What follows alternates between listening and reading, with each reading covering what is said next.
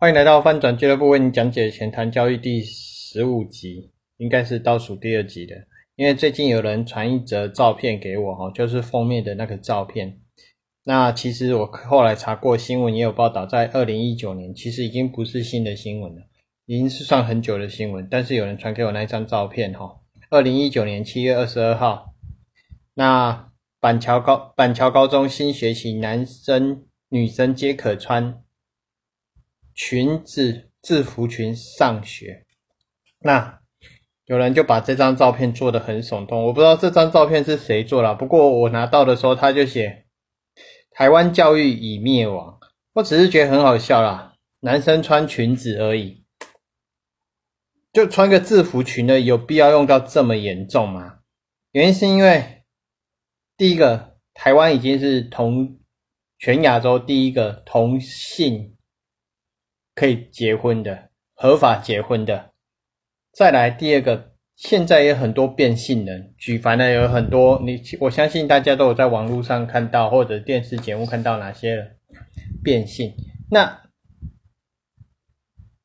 那你都有看过，那为什么人家穿个裙子就像就说教育已灭亡？我实在是不不不不太好理解，不太懂理解，也不太能理解。那国外其实有很多男群，像有些人的有些像国外有一个好像是苏格兰还是哪里，他们的传统是有一个男群，可是那是他的传统，有人会说那是他的传统，我们要尊重人家的传统。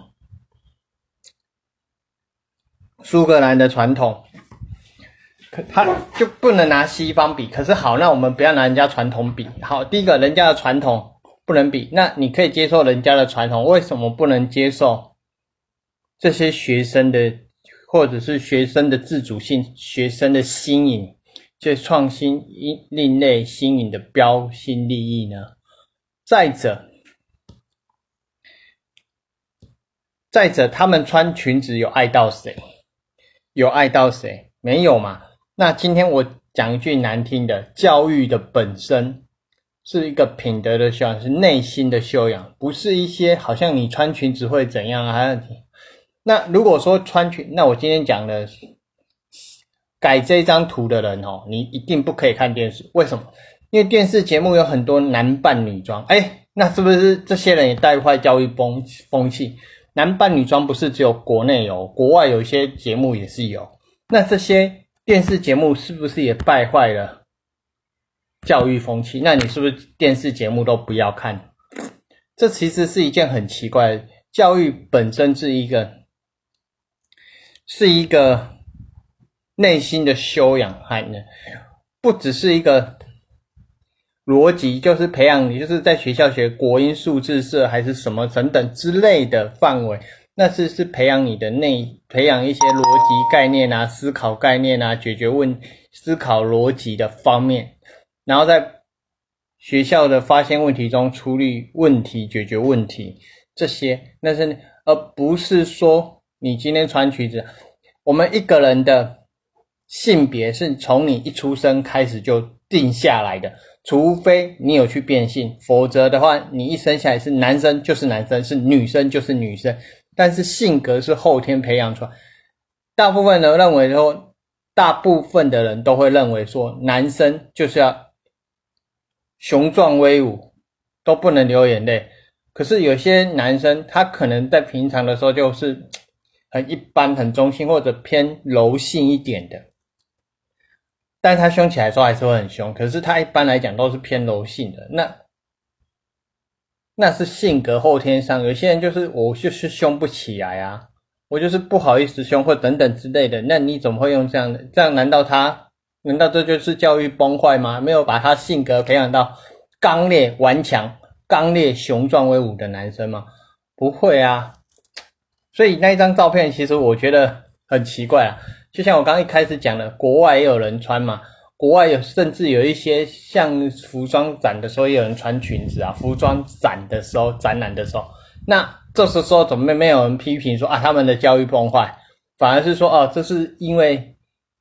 服装设计展是一种艺术的展现，美美的延伸，或者是人家的传统。我们要批评人家的传，那是人家的传统。可是你都可以接受，为什么不能接受台湾的新颖性？难道外国的月亮真的比较圆吗？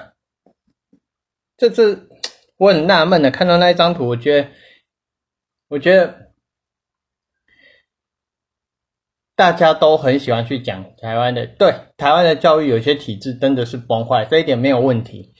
有一些制度真的是不好的，这一点没有问题。但是就穿着这方面，我是觉得，就这就这一张图来看，我是觉得 不是说很好，下的不是很好啦。因为台湾教育崩坏不是这种崩坏。如果你说像之前有人在那个楼梯间啊，整个小朋友霸凌一个学生啊，这个可能是台湾的教育，不是只有台湾的教育崩坏，这其实家庭教育有问题。家庭教育有问题，所以不能单指一方面。但教育的崩坏是从不能处罚开始，当然为了学生身心理发展，但是适度的处罚还是要。可是现在没有所谓的适度，就有可能被投诉。那当然这是教育的崩坏，或者是制定教育者他也承认他有失败的原因嘛。那那可是就没有要及时改过来，没有办法。啊如果改过来，家长如果反对的话，哎。哎，就有可能影响到选举哎，这其实牵扯了很多东西啦。所以就这张图来看的话哦，我会劝，就到这边为止吧。那个其实不是真的教育崩坏啦，因为要给人家新颖性，你可以接受人家传统，那你为什么不能接受人家新颖性呢？对你也可以接受有些国外啊时装，但如果你不看时装发表会，人家就当我这一段没有谈。人家时装发表会的时候哦。人家是流行 fashion，那那台湾就教育崩坏，崩你的大头啦！所以不要借由这种东西来说台湾的教。等你自己亲身下去的时候，真的去了解，或者真的去实际的感受，实际的看到、听到、感受到，再去做评估判断。不要只是看到就判断一大堆。你要感受久一点，一时的判断、一时的感受，不见得是最真实的。好了，今天就到这边啦，拜。